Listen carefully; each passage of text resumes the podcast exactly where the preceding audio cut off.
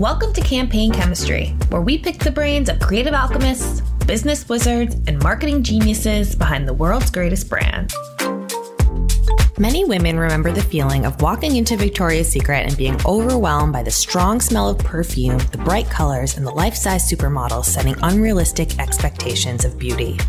Mostly, they remember the lack of fit and support of its products. Third Love exists to change that. Launched in 2013 as an early mover in both the direct to consumer and body positive marketing spaces, the bra brand has gained favor with women by offering half cup sizes and products for different life stages. Its online fit finder tests, which screen women for the right bra size, are now being replicated in stores with white glove service from sizing experts. As co founder and chief creative officer, Rael Cohen has been there from the beginning, breaking barriers to raise funds and evolve the typical male centric image of what bra shopping should look like. In this episode, she chats about how Third Love's D2C marketing playbook has shifted over time, how the brand is looking to connect with Gen Z, and shares advice for female founders looking to raise money in a male dominated venture capital field.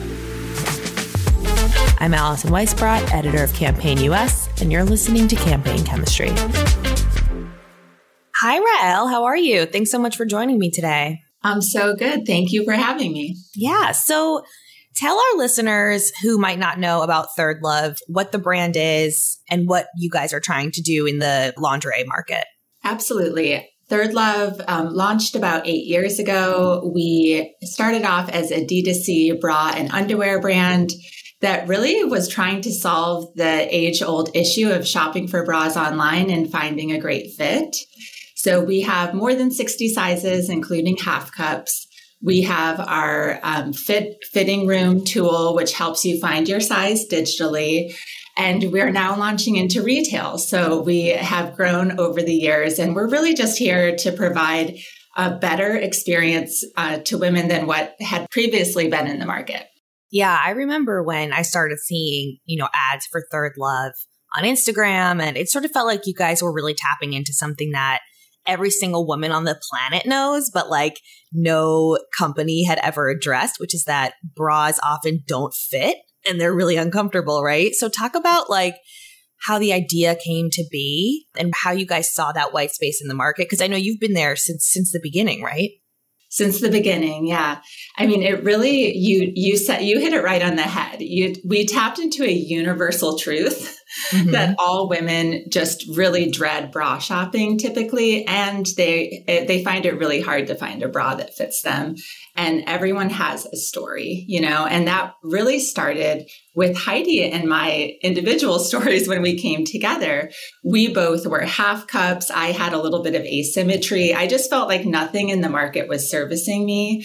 You know, we both talked about growing up on Victoria's Secret, right? And getting those catalogs um, and looking at them and just feeling like, oh my gosh, we're never going to be able to look like this. And and as adults and moms with young daughters, we just thought, man, there has to be a better way to do this. And that was really the catalyst for the idea, right? The idea that um, there was one major player in the market, no one had really challenged them. It was the right time for a challenger brand like us to come up. And we saw a huge opportunity, um, but we knew at the core that we would have to solve two main things for women, and that was comprehensive sizing that really addressed their needs and a fit tool that they could use online on their time, right? Mm-hmm. And not have to go into the store and go through the entire process.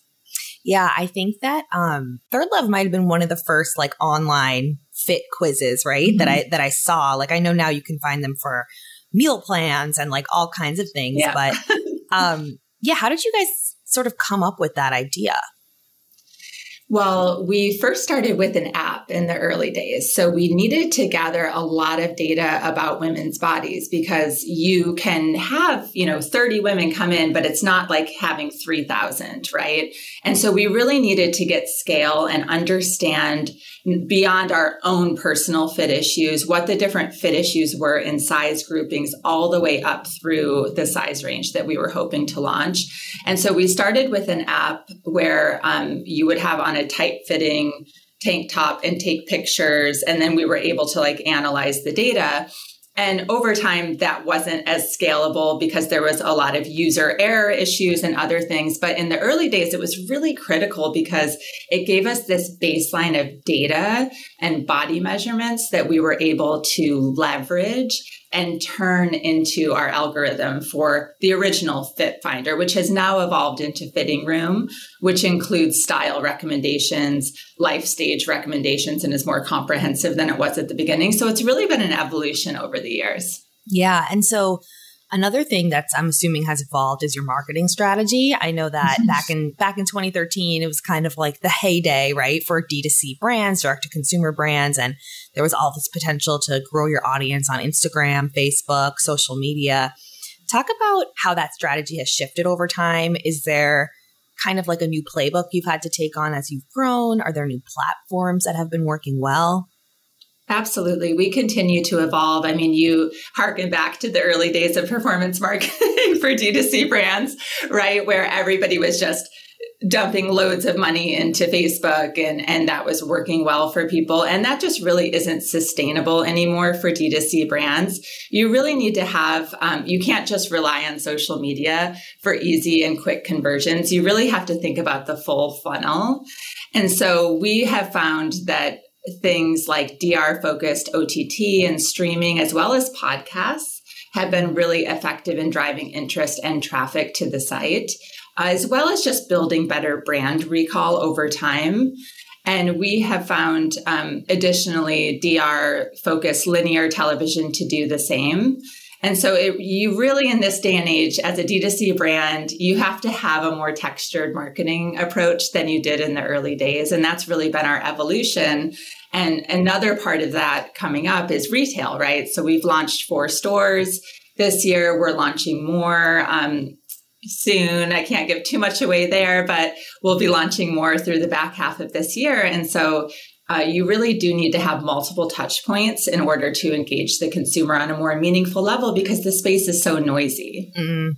Yeah, I definitely want to talk about your retail push, but I guess first, like, what is it that has made social media like less successful for D2C brands over time? Is it that there's so many more D2C brands now? Is it that like eventually you just max out on your audience? Like, what kind of happens over time and how do you adjust to that? Yeah, I think it's several different things, really. It is the fact that there are so, you know, in the early days when we launched, as you said earlier, we were one of the few out there. So there were a couple other brands doing interesting things that that were kind of trying to break the mold of what had been out there. And so we really stood out on social at that time because we leaned into what just made us unique. You know, the fitting room, the fit finder at the time, our size range, try before you buy, all of those tactics that really brought a, brought a woman into the brand.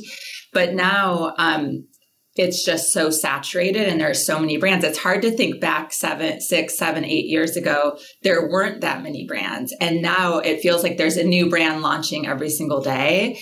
And they're all coming up through Facebook and Instagram trying to kind of have that same success that we had in the early days. And so it just is really saturated. Mm. I think that it's always good to have a presence. Um, you know, we're looking at TikTok and other channels on social for how we can expand our social sphere. And we still obviously advertise on Facebook and Instagram, but it just needs to be a more for, full funnel approach for us. And we have to connect the dots for our consumer along the way. You can't just rely on performance marketing. Yeah. Yeah. I definitely feel like compared to seven years ago, my feed now is almost all D2C brands, right? so, right. True. Def- definitely see the, how that gets difficult to stand out.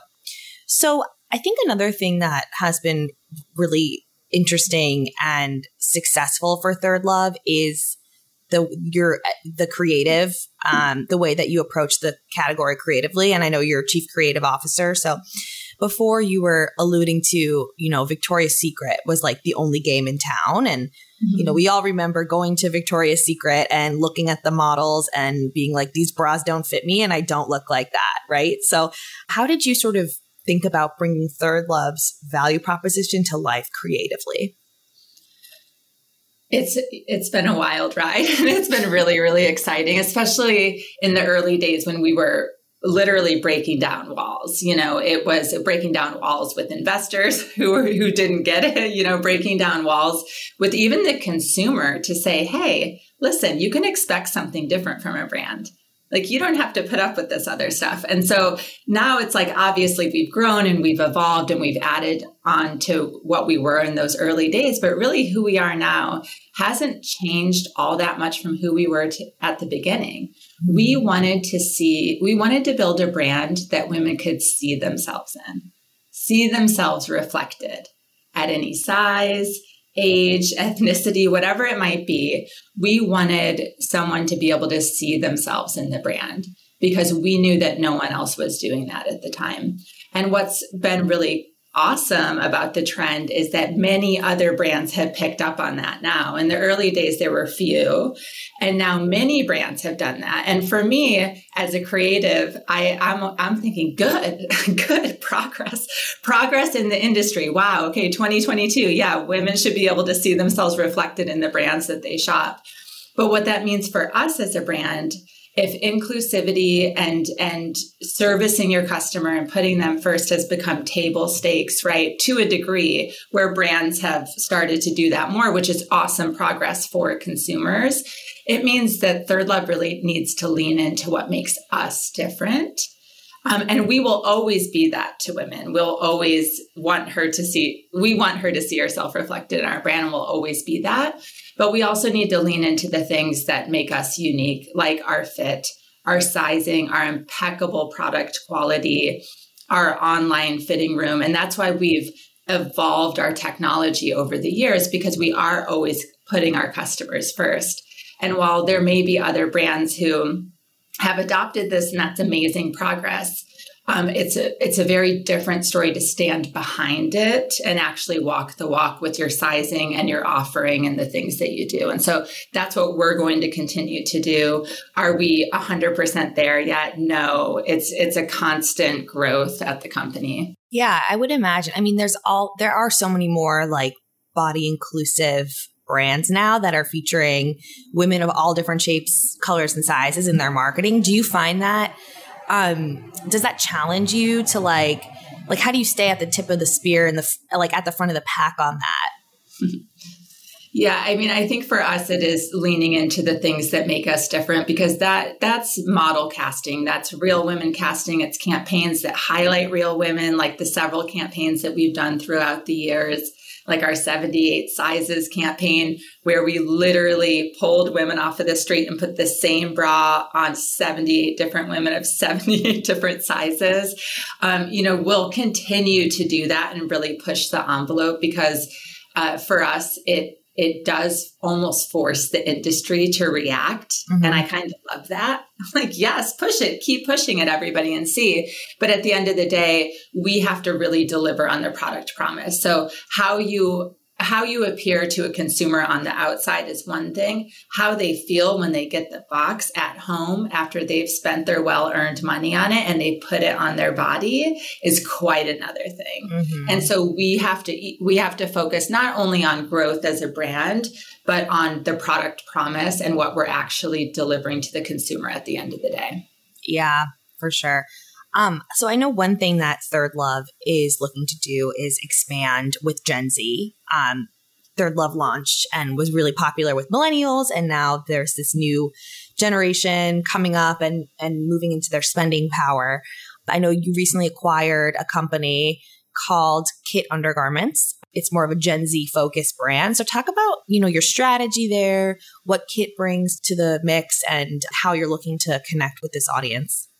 Yeah, it's no secret. I mean, this is Victoria's Secret, you know, is a great model for how you can introduce a brand to a younger customer segment and have them become brand loyalists while while we would never do it in the same way as they did. I think it's really important to learn from your contemporaries and I think that's a really good model for how you can make sure that you're remaining relevant to multi-generations.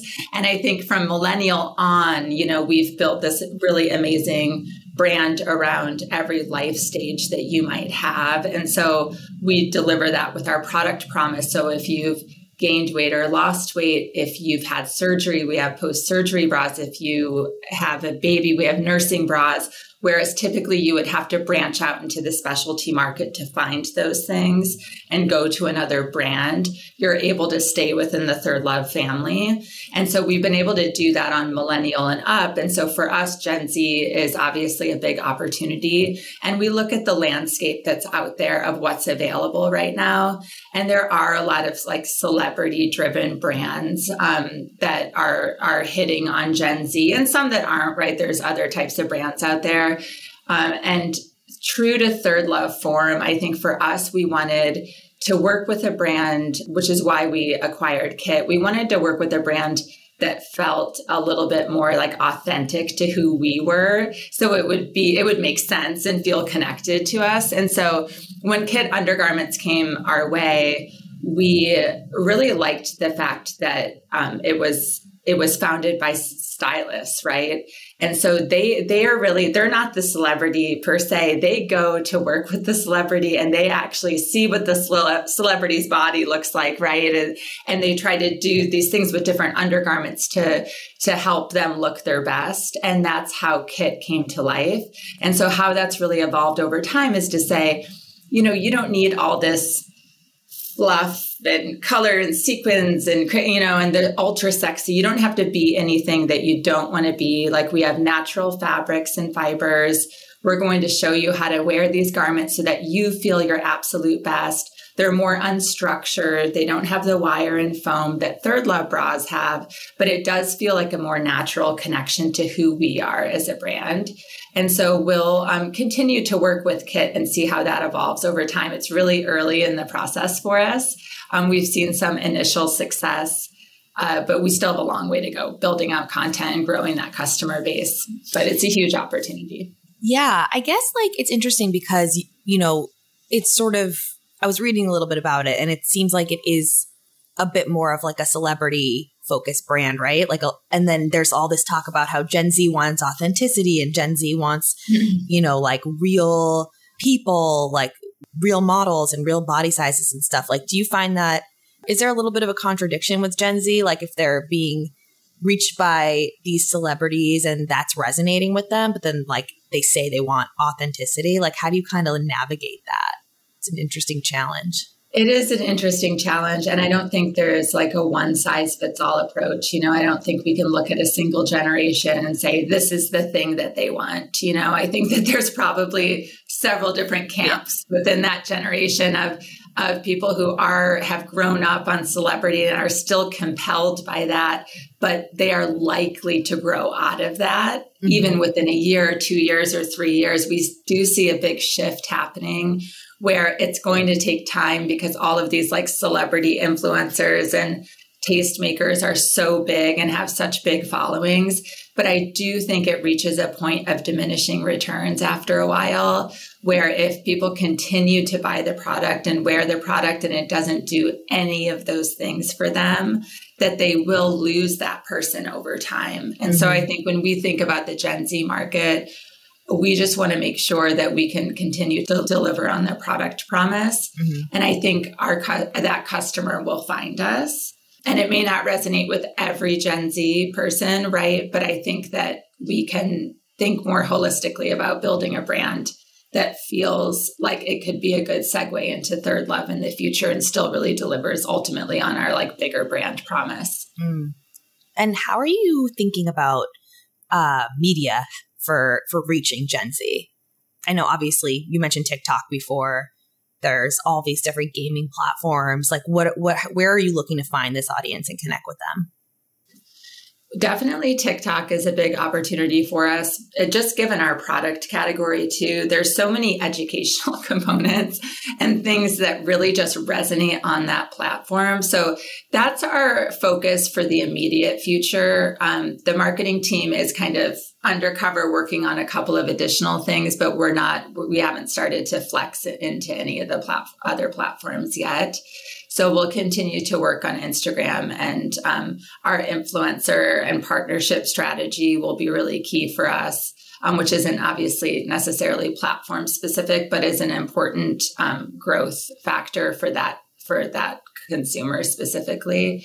Mm-hmm. Um, and TikTok, yeah, we'll continue to to work on that. What's interesting about TikTok is that you really have to grow your organic following um, much much bigger before you even think about doing ads and that's been really exciting for the team because it's been a while since we've been just solely focused on building organic virality um, and following versus having to think about the performance side. So that's been mm-hmm. really cool for the team. We're just yeah. experimenting right now. Yeah. Are you noticing anything that's like working creatively or like from your perspective, any interesting findings or surprises?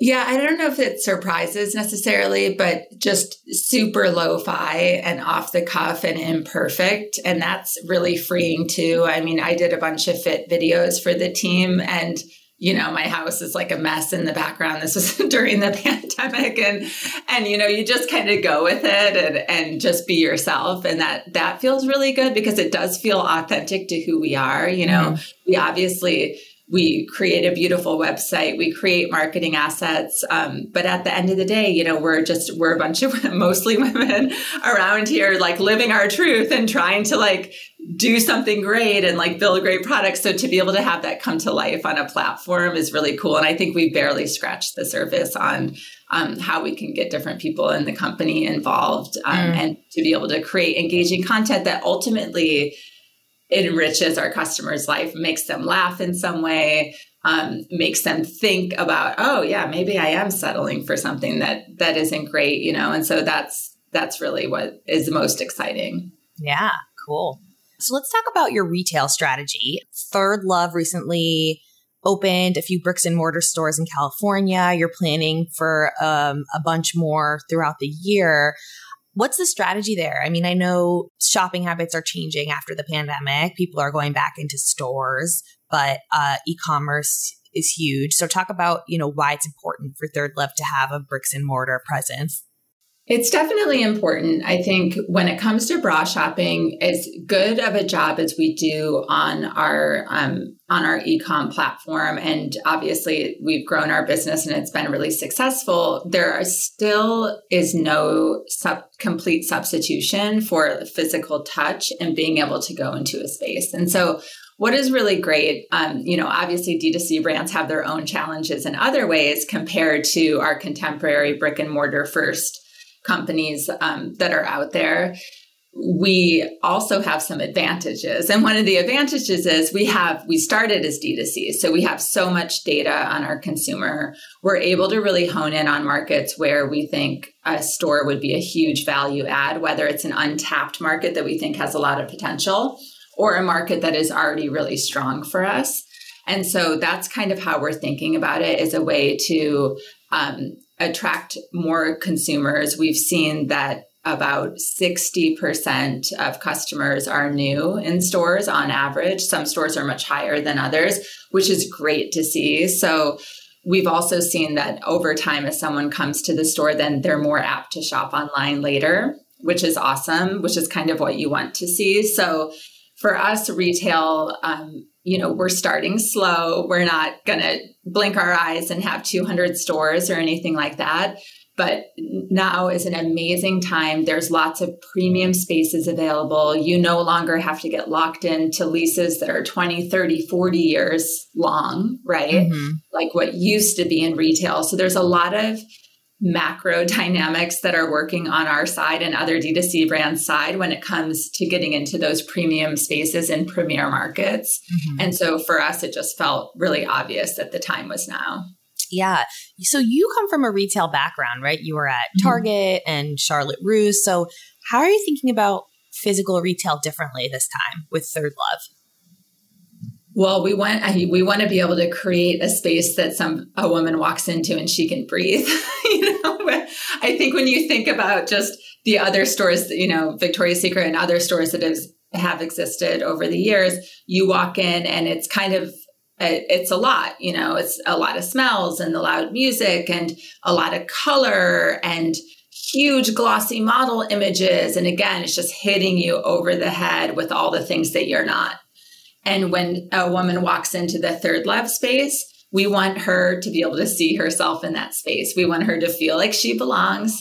we don't want her to feel um, feel intimidated. We want her to feel welcome. And we want to create just a clean, beautiful space where the product really shines, where she can get white gloved, uh, you know, a white gloved customer experience from our fit stylists who are in the store. She can get recommendations and she can get um, a great deal if she thinks about building her top drawer. And so we've really tried to recreate our e-commerce experience in store. Um, and i feel like it's a breath of fresh air. You know i walk into the stores and we'll continue to evolve the designs a little bit over time. Of course we're learning as we go mm-hmm. about what's working and what's not working in the store. Um, but it's just a really clean neutral space where a person can feel welcome. Yeah just as you were describing victoria's secret i had like a visceral memory of the perfume that they would have in the stores. Yes.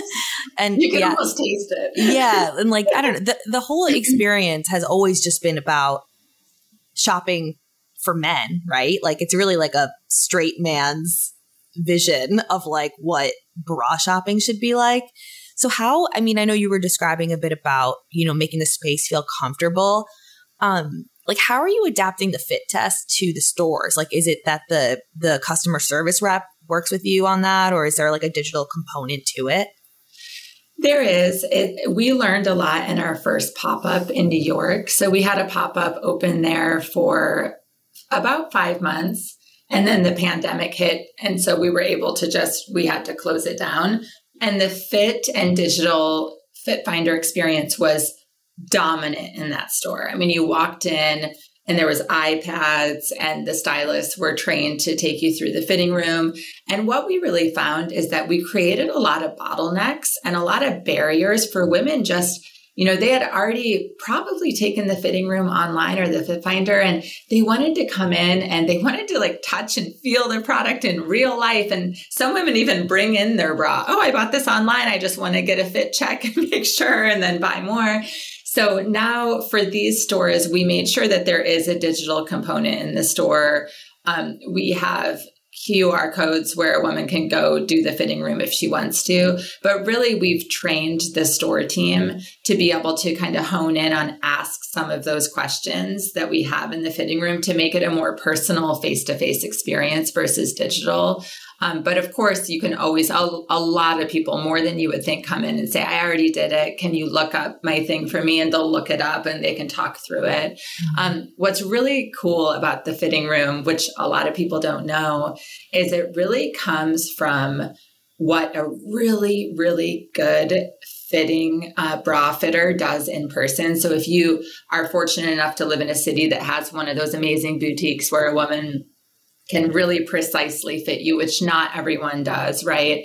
Um, that's really what the fitting room is built off of. So she may be measuring you, but she's looking at you, and within seconds, she's saying, what style cup is she wearing? Is she gaping? Is she overflow? What brand is she wearing? What does the neckline look like? What are the straps doing? And she's computing all of that in her head. And those, those are hidden gems. You know, there's maybe 20, 30 women in the country that do that.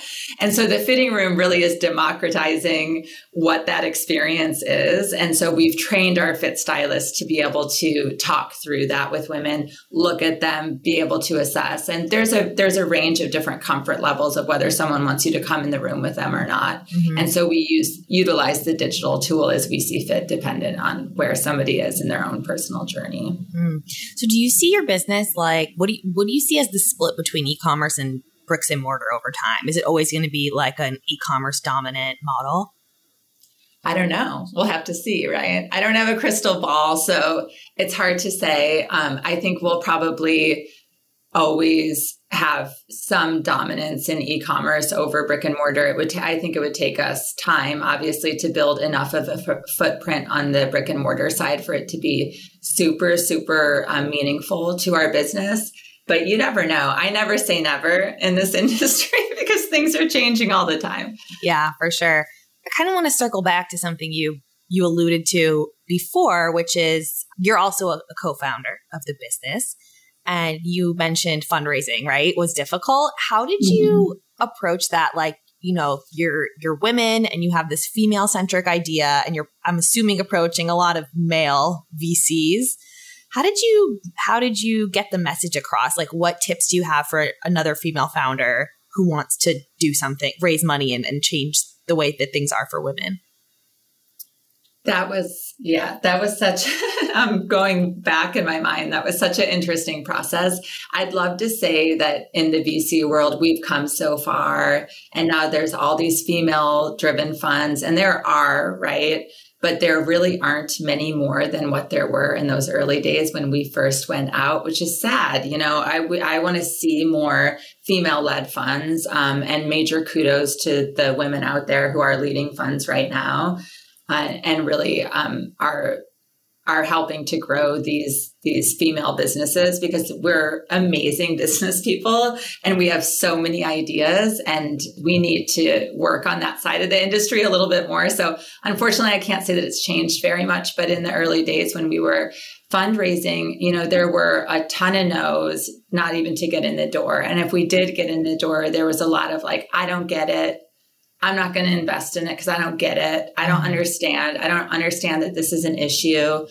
Um, and we ended up, you know, over time connecting. Obviously, we have some amazing investors in our portfolio, and those um, those companies really became investors because they took the time to understand what the problem was and to understand how meaningful it is for women when when their fit and comfort of their bra gets solved how empowering that is. And i'm not saying you know you have a great bra and your entire life changes but at the end of the day like you deserve to feel your absolute best every day when you put on your clothes and your bra is a fundamental part of that. And so you know with with some of our key investors there were times in those meetings where you could see the room turn and you could see them lean in and you could see them engage.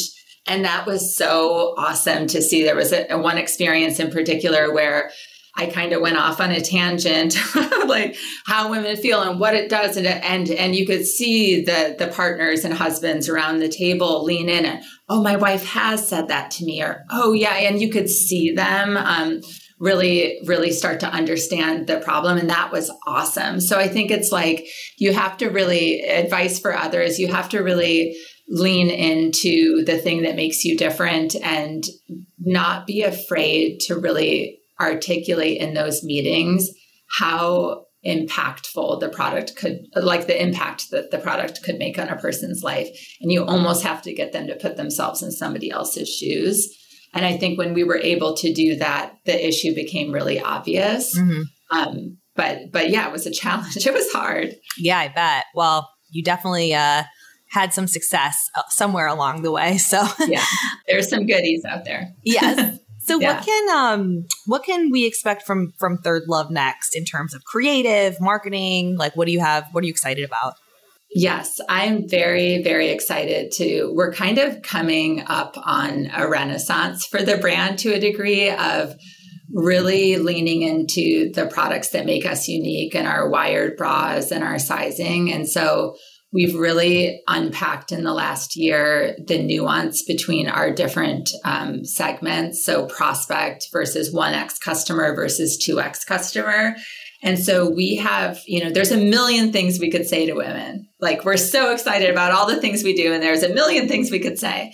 But if we ask them, the consumer to burn so many mental calories, we're just going to lose them along the way, right? And so for us, we have a laser focus this year and into the next year on really defining the messaging and the creative for each of these individual segments because it is a journey. And a consumer's journey within the brand has to be curated because if it's not, they're going to just get confused and you're going to lose them. So there's a lot of power in that for us right now. And my creative team is really excited to be able to dig in to the nuance of what makes each of those segments tick how they can bring somebody along in the journey and make them feel like a part of the brand and really include them. And so we've started to make progress, which is amazing. We still have a long way to go, but everyone internally is really has a lot of energy around that right now.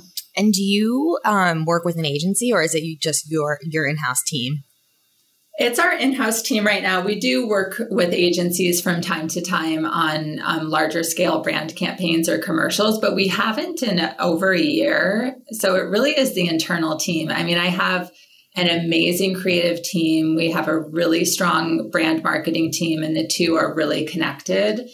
And like I always say, I just feel like people we're we have no lack of ideas here let's put it that way mm-hmm. and so while we do um, really appreciate our agency partners and love to partner with them from time to time and it's great creative synergy it's also amazing to be able to do some of these things internally because that just hasn't always been my experience at mm-hmm. other brands yeah no for sure i think d2c brands really like are kind of pioneered almost the in-house model and i think it, it really works yeah, it does. You, you, just have to be kind of fearless because I think sometimes agencies make you, they definitely they they share some of that risk with you to a degree. Even though you're the brand and you live and breathe it mm-hmm. they can make you feel a lot better about taking a risk. And when you do something internally you really do need a team of fearless people because you do feel like you're kind of like standing on the corner naked sometimes and you're like is this going to hit? You know i don't know so. Yeah no. Well keep keep being fearless, keep doing brave things because it's uh it's great for women and thank you so much for joining me today. It was great to have you. Thank you. Yeah, what a great conversation. That's all the time we have for this week. Thanks for listening, and we'll see you next week. If you like what you heard, please subscribe to Campaign Chemistry on Spotify, Apple, or wherever you get your podcasts.